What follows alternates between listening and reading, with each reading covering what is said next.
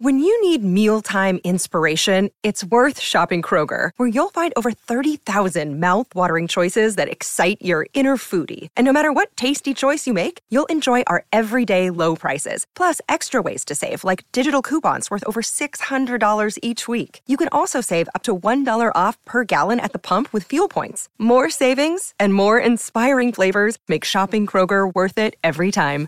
Kroger, fresh for everyone. Fuel restrictions apply. Hey there, Hit Parade listeners.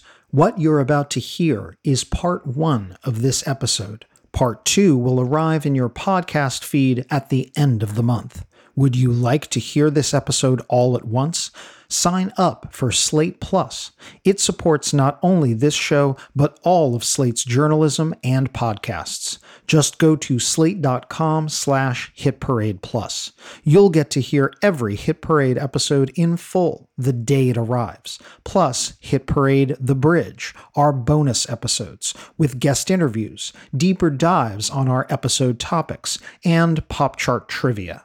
Once again, to join, that's slate.com slash hit parade plus. Thanks. And now, please enjoy part one of this Hit Parade episode. Yeah. Yeah. Here we go, fellas. Let's go to work. This is a one, two, a one, two, three. Welcome to Hit Parade a podcast of pop chart history from Slate Magazine about the hits from coast to coast. I'm Chris Molanphy, chart analyst, pop critic, and writer of Slate's Why Is This Song Number One series. On today's show, here's a bit of chart trivia to kick off this episode. 35 years ago, in 1986, the Rock and Roll Hall of Fame inducted its first class of legendary performers, 10 in all each one essential to the creation of rock and roll. I'm quite confident you know them all, from Chuck Berry. Go, go. Go,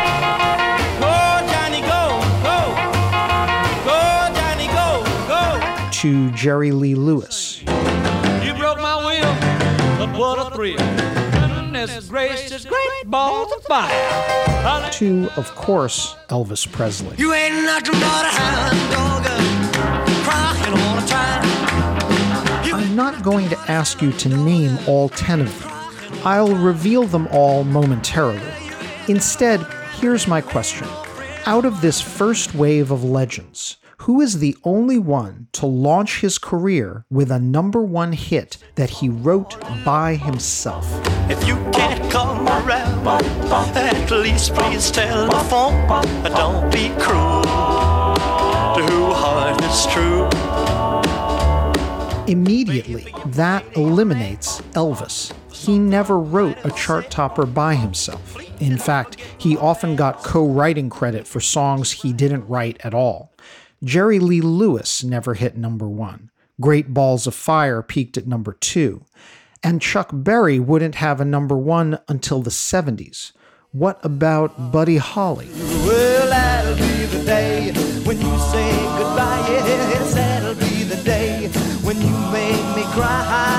Holly did write the bulk of his material, and the first hit for his band, The Crickets, was indeed a number one. But Holly co wrote That'll Be the Day with Crickets drummer Jerry Allison. Ray Charles, too, wrote much of his own material, but he had several top 10 R&B hits before his first number 1, and that immortal R&B chart topper?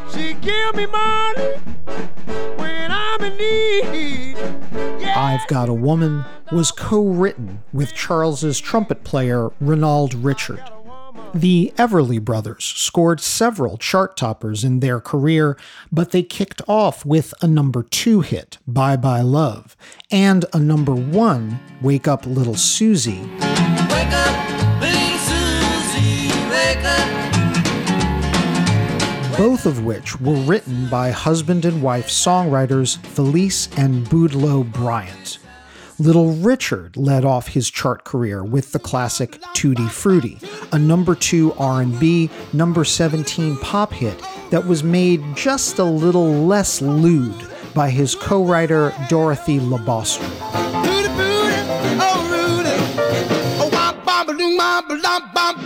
Fats Domino broke on the charts with his number 10 pop, number 1 R&B classic Ain't That a Shame, which, like many of his hits, Fats co-wrote with fellow New Orleans songwriter Dave Bartholomew.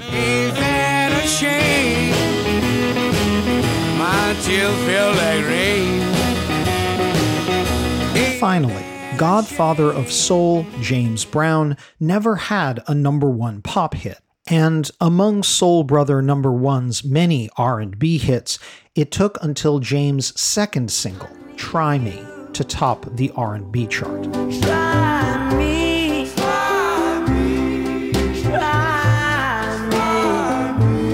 I've named 9 of the 10 founding Rock Hall inductees. That leaves one who wrote his first hit by himself and instantly took it to number 1 on the pop and R&B charts. Not even Elvis Presley or Chuck Berry did that. And then he went on to basically invent soul music. That would be Sam Cooke. Darling, you send me. I know you. You send me however simple it might sound now, was, in a way, the most accomplished debut single of rock's first decade. Sam Cooke achieved something historic for any act, let alone a black artist. Two years before Motown had its first hit, and before Ray Charles had his first major pop hit, Cooke was a self powered crossover star, and he made it all look and sound so smooth. At first, I thought it was infatuation, but ooh, it's lasted so long. Even more remarkable, Cooke became a secular music star after he'd already been, arguably, the biggest star in gospel music, singing with the genre's top vocal combo. There was a woman in the Bible days. She had been sick, sick so very long. And when he left gospel, breaking the hearts of many in the worship community, Cooke pivoted to pop like it was his birthright. Just call my name, I'm not ashamed. I'll come running back to you. Hmm. By the start of the 1960s, Cooke was recording for the biggest label in popular music. Cupid, draw back your bow Soon after that, he would launch a label of his own all of this success and influence made Cooke a key figure in the American civil rights movement as he played to integrated audiences and fostered black talent. The depth of Cooke's social commitment is an especially hot topic right now, as the film One Night in Miami nominated for several Oscars, finds Cooke discussing and debating with some famous friends of his about his role in the struggle. You know I know what's going on out there, right? Listen, listen. In the film, Cooke is challenged to go further and deeper with his music. But in real life, Cooke had already produced an anthem that would become his legacy not long after his tragic death.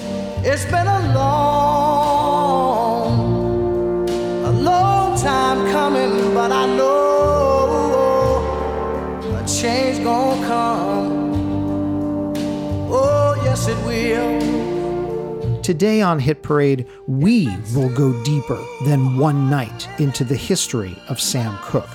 He achieved so much in his too brief life soul pioneer, record mogul, social activist, and one of the greatest voices ever to step in front of a microphone. And did I mention, the man had hits, so many hits. we'll play the big ones and even the not so big ones because they're pretty much all great. Baby's coming home tomorrow. Ain't that news? Man, ain't that news? And that's where your hit parade marches today, the week ending February 29th, 1964, when Sam Cooke's Ain't That Good News was number 13 on Billboard's Hot 100 and number 2 on the Cashbox R&B chart. It's not one of Cooke's best remembered hits, but it was the one on the charts that fateful week in 64 when Cooke really did spend one night in Miami hanging out with three other celebrated black icons. And Good News was emblematic of Cooke's singular career, an adaptation of a gospel song and the title track of the last studio album of his lifetime. Man,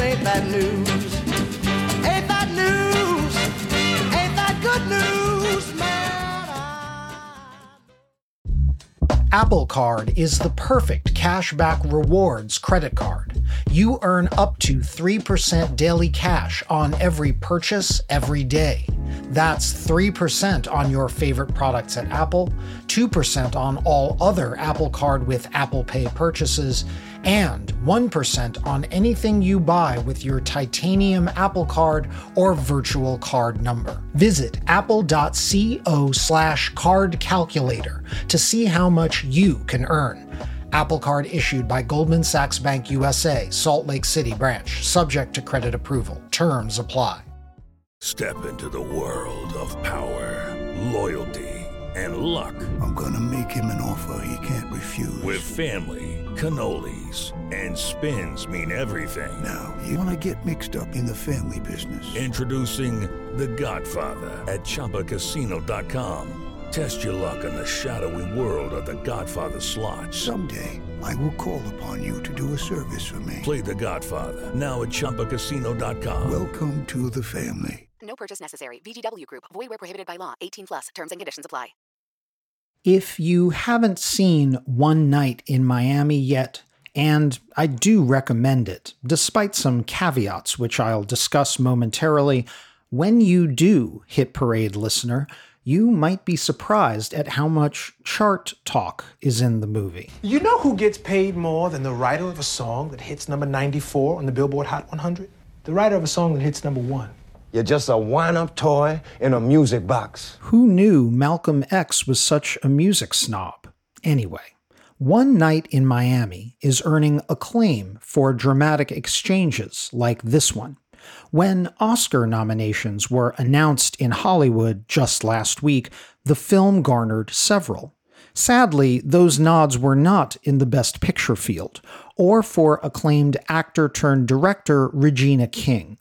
Of the three nods the film did earn, and this is especially interesting for music fans, the man who plays Sam Cooke is up for two of them. Can you hear the bells ring out? Speak now. Speak now. Can you hear the angels sing low?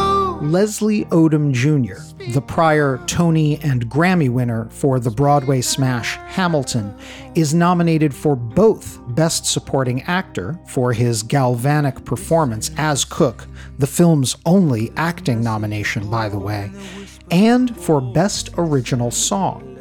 The latter nomination is for Speak Now, which Odom co wrote with songwriter Sam Ashworth and sings over the film's closing titles. It is meant to evoke Sam Cooke indirectly, crossed with some of the folk music Cooke admired. Brothers and sisters, listen, listen. What is somewhat ironic about all this attention for Odom's portrayal of Cooke has to do with the film's third Oscar nomination. That's for its screenplay by playwright and screenwriter Kemp Powers, adapted from his stage play One Night in Miami. What's funny about this is the character Powers' story is hardest on is Sam Cooke. In a Miami hotel room, Malcolm X, played by Kingsley Ben Adir, hectors Cooke for everything from his social activism to his music. The church songs that nurtured you, you, you, you twisted them and you perverted them to feed a, a, a white crowd. That is bullshit. Most of the artists I work with are gospel singers. Do you have any idea what I've given back to the Do you know church? how, how many times do I have to hear that? That has got to be the greatest fault of you so-called uh, successful Negroes. You'll do something detrimental to he your own people with the promise that, that after you get rich, then you're gonna make it back up to them. Now, the film does depict a night that did, in fact, happen. February 25th, 1964, when prizefighter Cassius Clay, soon to become Muhammad Ali, won his historic bout with Sonny Liston to become heavyweight champion of the world, and then spent a quiet, low key evening hanging at a Miami hotel with Cooke, Malcolm X, and football great Jim Brown. But what actually happened in that hotel room is pure speculation. No one outside of the still alive Jim Brown knows exactly what the four men talked about, what they argued over, or what music they listened to. In the film, Sam Cooke is presented as a kind of foil for Malcolm X, a successful black performer seeking white approbation. From his recordings of songs that appealed to the larger pop audience at the expense of his gospel roots, to, in one early scene in the film, Cooke's flop performance at the largely white venue, the Copacabana. Let's give a warm Copacabana welcome for Sam Cooke. It's great to be at the Copacabana. How's everybody feeling tonight?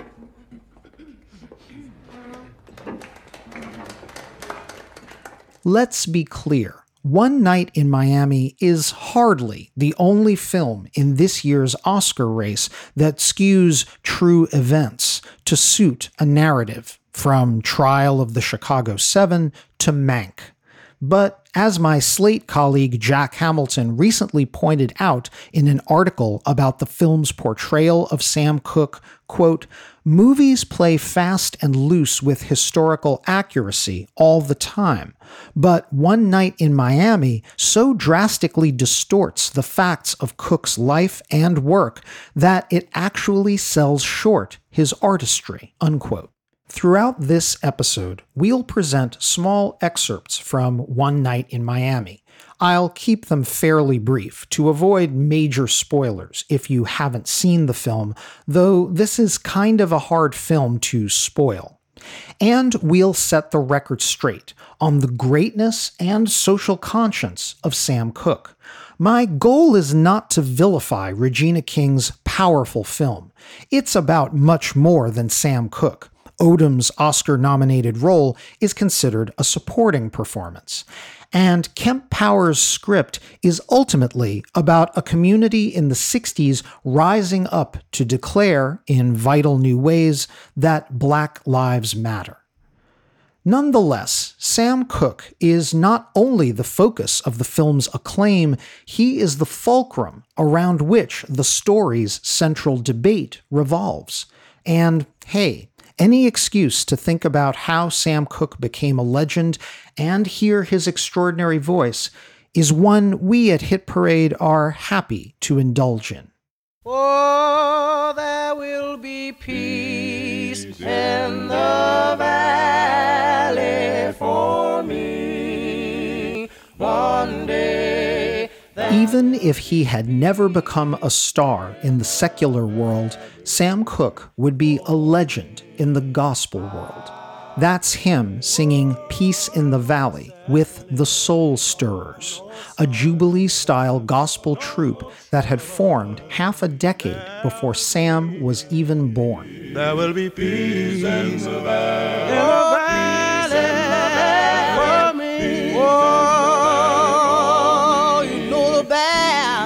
Sam entered the world in Clarksdale, Mississippi in 1931, the fifth of eight children of the Reverend Charles Cook and Annie Mae Cook. In 1933, when Sam was only two, Reverend Cook packed up his family and headed north, settling on Chicago's South Side. There, the Reverend established himself in the religious community. Sam grew up in a world of church music, singing with his siblings, and by high school, he had formed a Jubilee quartet of his own. But he was also a fan of black secular music by such pre rock artists as the Ink Spots. If I didn't care more than words can say and a vocalist a dozen years older than Sam who'd even gone to his Chicago high school, Nat King Cole. I love you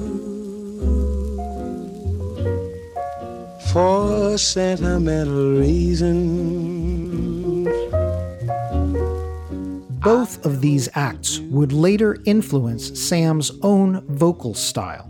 But in the ah, gospel world Sam was raised in, there was no musical act bigger than the Soul Stirrers. Oh, well, it's by and by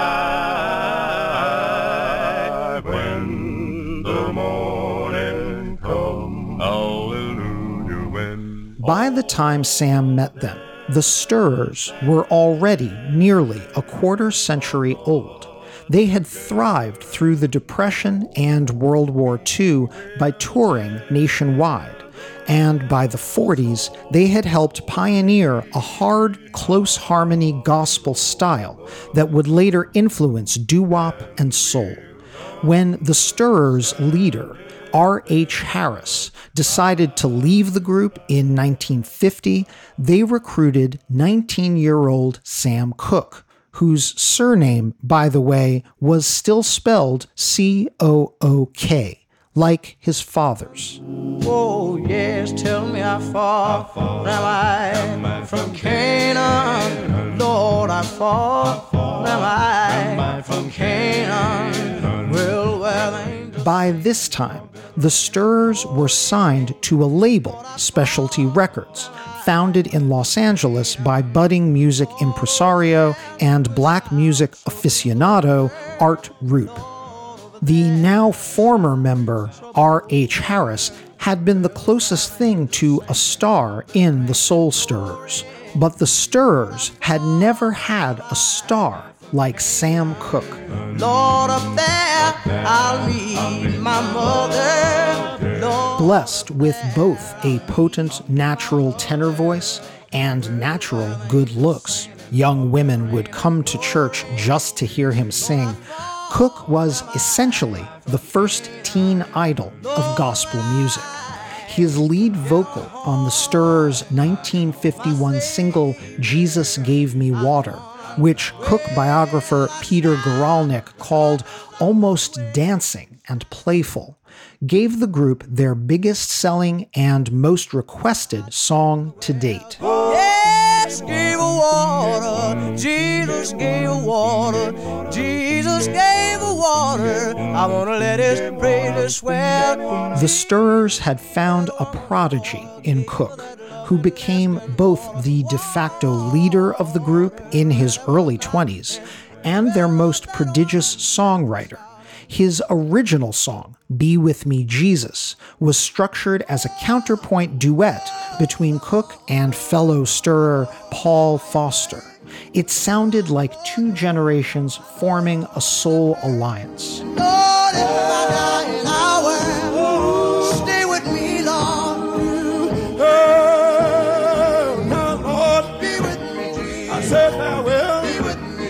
By 1955, the Soul Stirrers were so renowned that they co headlined what is still, over 65 years later, considered the landmark show in gospel history, the Great Shrine Auditorium Concert. Thousands gathered in LA in July of 55 to see such stars as The Caravan's James Cleveland, a budding legend in gospel choir arranging, the Pilgrim Travelers, who would soon take on Sam Cooke's friend Lou Rawls as a vocalist, and the Soul Stirrers, for whom 24 year old Sam Cooke was the main attraction.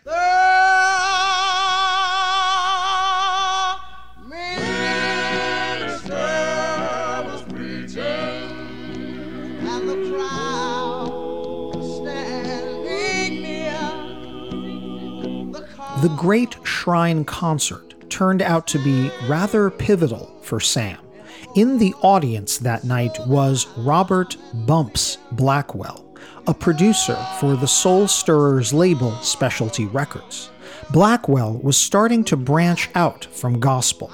Later that year, he would produce Little Richard, one of Specialty's first non gospel acts. And at the shrine, Bumps was taken with Sam Cooke's undeniable star quality.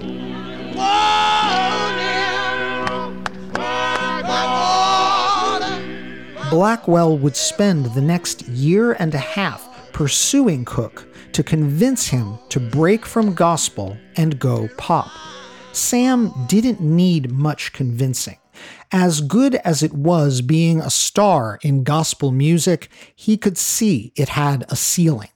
Plus, the explosion of rock and roll on the charts in 1955 and 56 had brought new opportunities for black performers.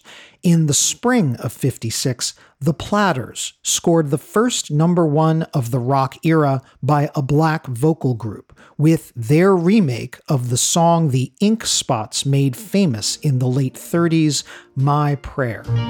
My prayer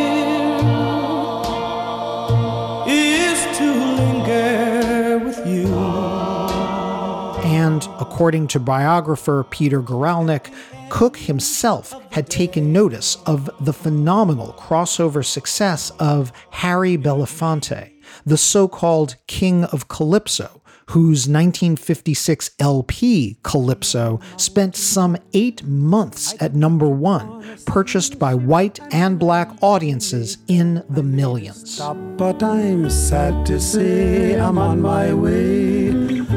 Be back for many a day. Moreover, the establishment of rhythm and blues on the charts in the first half of the 50s had laid bare its roots in gospel. R&B stars were pioneering bold new forms by shamelessly turning spiritual music secular. Some of the songs were bald faced remakes. In the summer of 54, while on tour, a 23 year old Ray Charles heard the Southern Tones' It Must Be Jesus on the radio.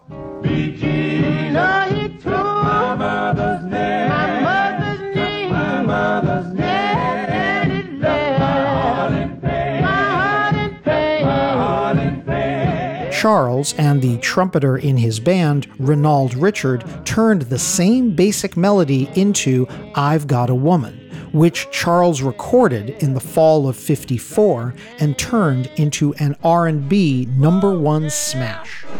She give me money when I'm in need. Yeah, she's a kind of friend indeed. I got a woman way over town. Compared with Ray Charles, Sam Cooke was an actual gospel star with an innate understanding of how soulful gospel could transform into soul music. By the end of 1956, Cooke would try the exact same trick. Only, unlike Brother Ray, Sam's experiment would not be under his own name. Hi, this is Dahlia Lithwick, host of Slate's legal podcast, Amicus. If you're listening to this show, you might be interested in Amicus's live show that we're hosting in Washington, D.C. on Tuesday, May the 14th. My colleague, Mark Joseph Stern, and I will be talking to some amazing guests, including Sherrilyn Ifill and a sitting state Supreme Court justice all about how originalism, a relatively recently invented way of interpreting the Constitution, has taken over the Supreme Court and radically reshaped the law.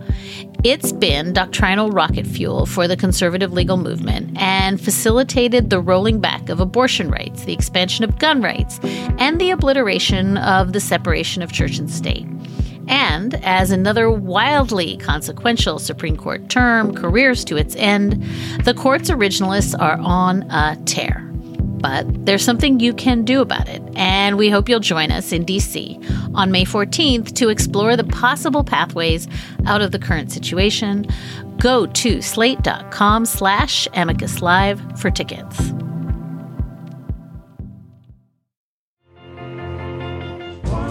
The Lord is my shepherd, He's my guide. Wonderful was a classic praise song. The wonderful one in the lyric was God. Written a decade earlier by Chicago gospel pioneers Virginia Davis and Theodore Fry, the Soul Stirrers had recorded Wonderful with Sam in early 1956. Toward the end of 56, in a solo studio session with Bumps Blackwell, Sam turned Wonderful into Lovable. Oh, yes, she is. I know she's lovable. My, my, my, my girl is lovable. It was a secular spin on the wonderful melody. But Cooke was nervous about issuing a non gospel pop single under his own name. So Specialty issued the single in January 1957 under the artist name Dale Cook. But Lovable wasn't fooling anyone. After all, Sam Cooke was now already a star with the most recognizable voice in gospel. How was he going to hide that voice under Dale Cook's name? Still, even though it wasn't a hit, Billboard gave the single a lukewarm review and it sold only modestly.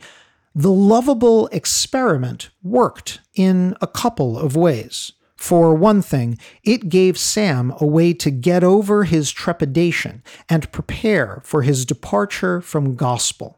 He knew the church community would be withering in their judgment. Indeed, throughout 1957, many privately tried to convince him not to make the secular switch. Sam was especially anxious about the reaction of his father, the Reverend Charles Cook. But to his credit, the Reverend told Sam that singing with the Soul Stirrers was just his job. Quote, The Lord gave you a voice to sing to make people happy, he told Sam, according to Peter Guralnick's biography. And if you can make more money singing pop music than you can the church songs that you're singing, well, don't nobody get saved over singing. Unquote. The other thing the Dale Cook experiment achieved was it gave Specialty Records president Art Rupe the idea that maybe Sam Cook, who, by the way, added an E to the end of his name in 1957 as part of his transformation, could cut it as a pop star. But Rupe had very specific ideas about what the new Sam Cooke should sound like. Specialty was having success with the fierce, gritty rock and roll sound of Little Richard.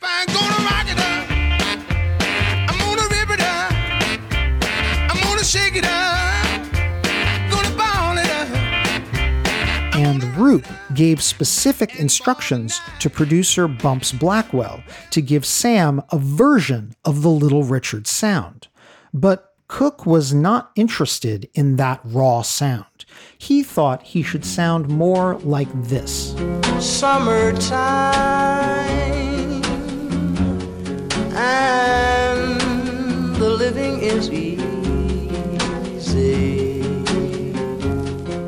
Summertime, the George Gershwin standard from Porgy and Bess, was one of the most recognizable popular songs in the mainstream American canon.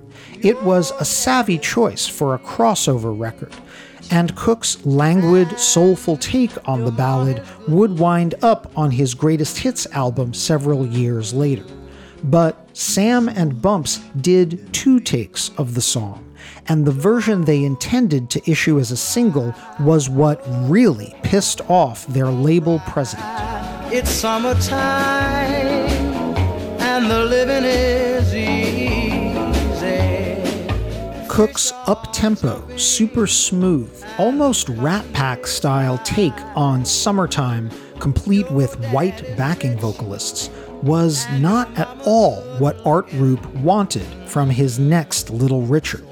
It led to a rupture and a blowout fight between Sam Cooke, Bumps Blackwell, and Rupe. And in the end, Art Rupe released Sam Cooke from his contract with Specialty. So, Sam and Bumps took their recordings and signed with the smaller label Keen Records, which agreed to put out the uptempo Summertime single. But what Keen was also, um, keen on was a song Sam Cooke wrote by himself that he and they thought was going to be the single's B side. Darling, you send me. It was the darndest thing. When Keen issued Sam Cooke's debut single, radio DJs all flipped it over and treated You Send Me as the A side. Radio audiences adored it too and requested it in droves. And here was why. However easygoing it sounded, You Send Me was basically unprecedented. Bruce Eder of AllMusic writes, quote, Although it seems like a tame record today, You Send Me was a pioneering soul record in its time, melding elements of R&B, gospel, and pop into a sound that was new and still coalescing at the time. Unquote. Myself wanting to marry you and take you home. Whoa, whoa. You, you, you.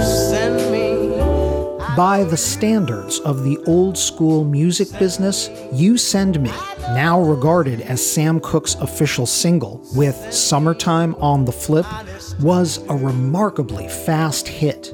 In 1957, Billboard magazine still charted bestsellers in stores separately from most played by jockeys, as radio DJs were called.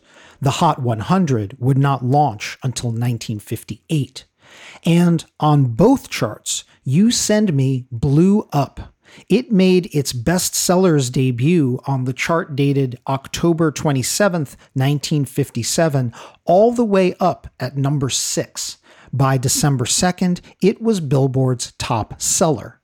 On the radio side, Cooke took two weeks to crack the top 10 on the Jockeys chart, but then only four more weeks to reach number one. By early December, it was also number 1 on Billboard's R&B charts. This was an exceptional chart debut. A couple of weeks before Christmas 1957, Sam Cooke, former gospel superstar turned pop newcomer, had the top selling and most played song in America on his very first try. Send me honest,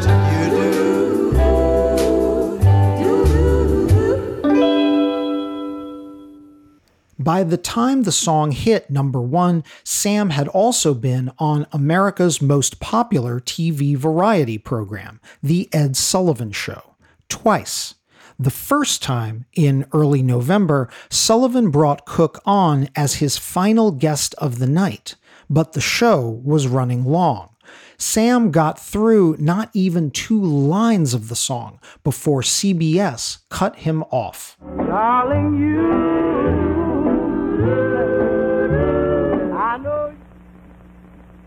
Americans were so mad to see their new favorite song truncated, they flooded CBS with calls, and Sullivan had Sam Cooke back on December 1st. I know you.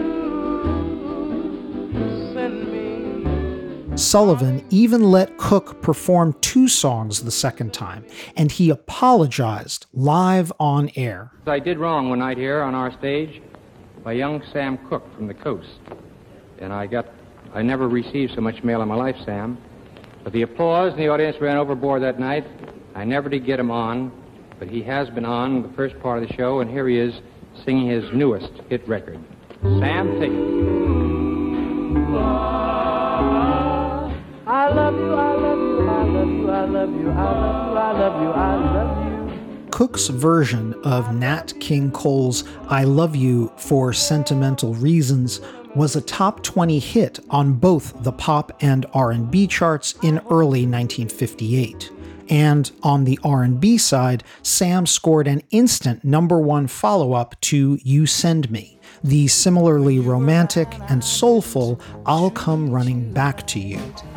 Just call my name, I know, I know I'm not ashamed. I'll come running back to you. Sam Cooke had turned into a pop fixture and TV personality remarkably quickly. By 1958, he was serving as a March of Dimes spokesman and singing his ring a ding dinging Mary Mary Lou on the TV variety hour The Arthur Murray Party.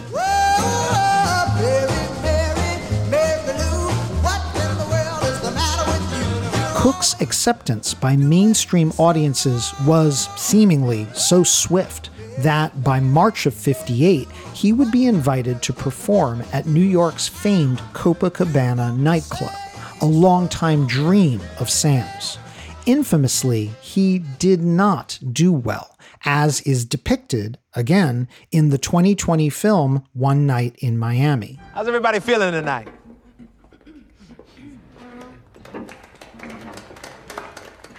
This is a major plot point in the film. Not only is the 1958 Copacabana performance recreated in the movie, right down to the stand up comedian Myron Cohen, who preceded Cooke and reportedly set him up for failure with the largely white audience. Cooke's desire to get another shot at the Copa is discussed and debated among the foursome of friends at the hotel. It's not that bad. Come on, man. All right, fine. Maybe it was that Well, bad. You, you don't shuck and jive enough for those old tastes. I may not dance around the stage like Jackie or James Brown, but that's not what I'm selling. selling my voice, my message. A message. Hmm. Problem is at the Copa, you have to sell that message to a bunch of white folks. That don't matter. They got souls, don't they? If I win them over playing our music, I'm, I'm knocking down doors for everybody. It's not gonna always be the pop charts over here, black music charts over there. One day it's gonna be one chart Mm. with one music for all people. And so here we have our first corrective to the film. In real life, the famed One Night in Miami happened in late February 1964. Cooke's failure at the Copa had happened six years earlier. It was not a fresh wound. However, if there's one thing screenwriter Kemp Powers gets right here, it's that as late as 64, the real Sam Cooke was still seething about his Copa experience in 58.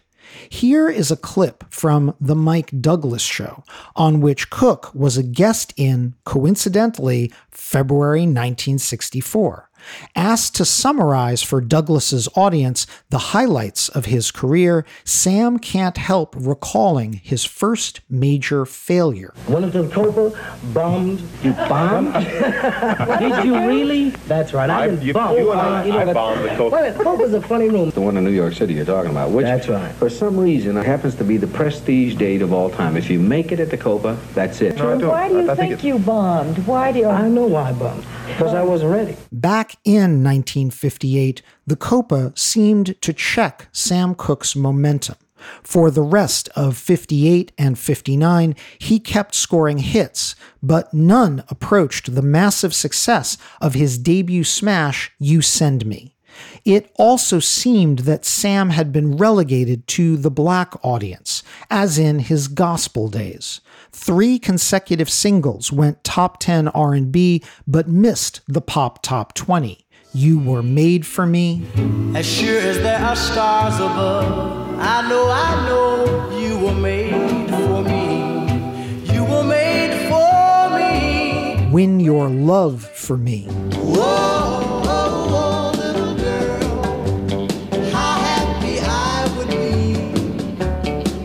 some miracle. Amazingly, one of his best known singles from this period, the party starter Everybody Loves to Cha Cha Cha. It reached number 2 on the R&B chart, but a lowly number 31 on the Hot 100. Now my baby loves to do the cha-cha-cha. Ooh, she loves to do. By the time of his summer 1959 single, Only 16, another classic from this late 50s period, She was only 16, only 16, with eyes that would glow. But Sam was beginning to think it was time to move on from Keen Records. The small label seemed overmatched to promote a rising artist of his stature. What's more, in 1958, Sam had married his longtime sweetheart, Barbara Campbell, and they were soon expecting their second child. Sam wasn't making enough on Keen Records to raise a family. Plus, by 1958 and 59, the chart competition had gotten fiercer. Jackie Wilson had already scored his first R&B and pop hit, Lonely Teardrops. Lonely. My pillow never dry. Lonely teardrops. Ray Charles, after a decade of consistent R&B success, was now crossing to the pop charts with his first Hot 100 Top 10 hit, What Did I Say? See the girl with the red dress on. She can do the birdland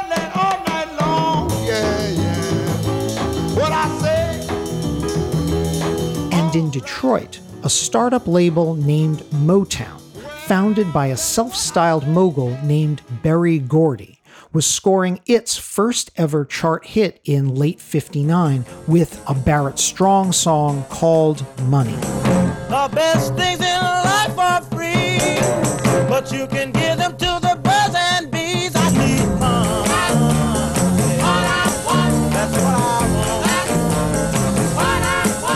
Speaking of wanting money, one last detail Sam wanted to get straight was owning more of his material. So, when he finally scored a major label deal with RCA Records in the closing weeks of 1959, he not only bought back his copyrights from Keen Records, he also set up his own publishing company, Kags Music, and began making plans to start a label of his own. In the meantime, in early 1960, RCA, which at the time was the biggest label in music, thanks to having Elvis Presley on their roster, issued their first single with Sam Cooke. Called Teenage Sonata, it did not set the world on fire, peaking on the Hot 100 at number 50. And with my teenage sonata comes a prayer that we'll never part. The final irony, as Sam Cooke was amicably parting from Keen Records and closing out his business with the label, was that he had recorded one last single for Keen.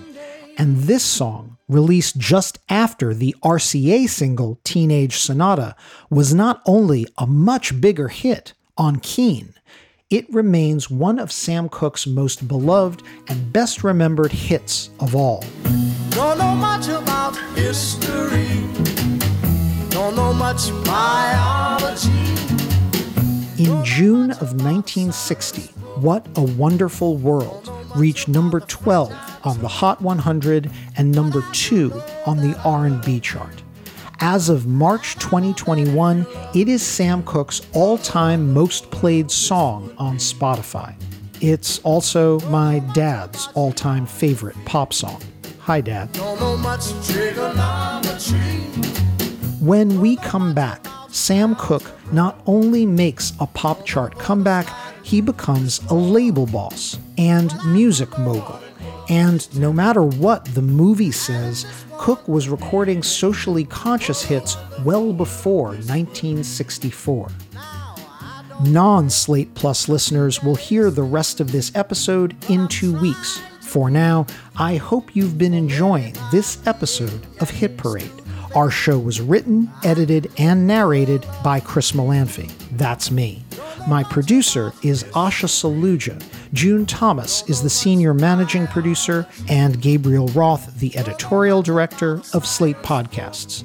Check out their roster of shows at slate.com slash podcasts. You can subscribe to Hit Parade wherever you get your podcasts, in addition to finding it in the Slate Culture feed. If you're subscribing on Apple Podcasts, please rate and review us while you're there. It helps other listeners find the show. Thanks for listening, and I look forward to leading the Hit Parade back your way. We'll see you for part two in a couple of weeks. Until then, keep on marching on the one. I'm Chris Molanphy.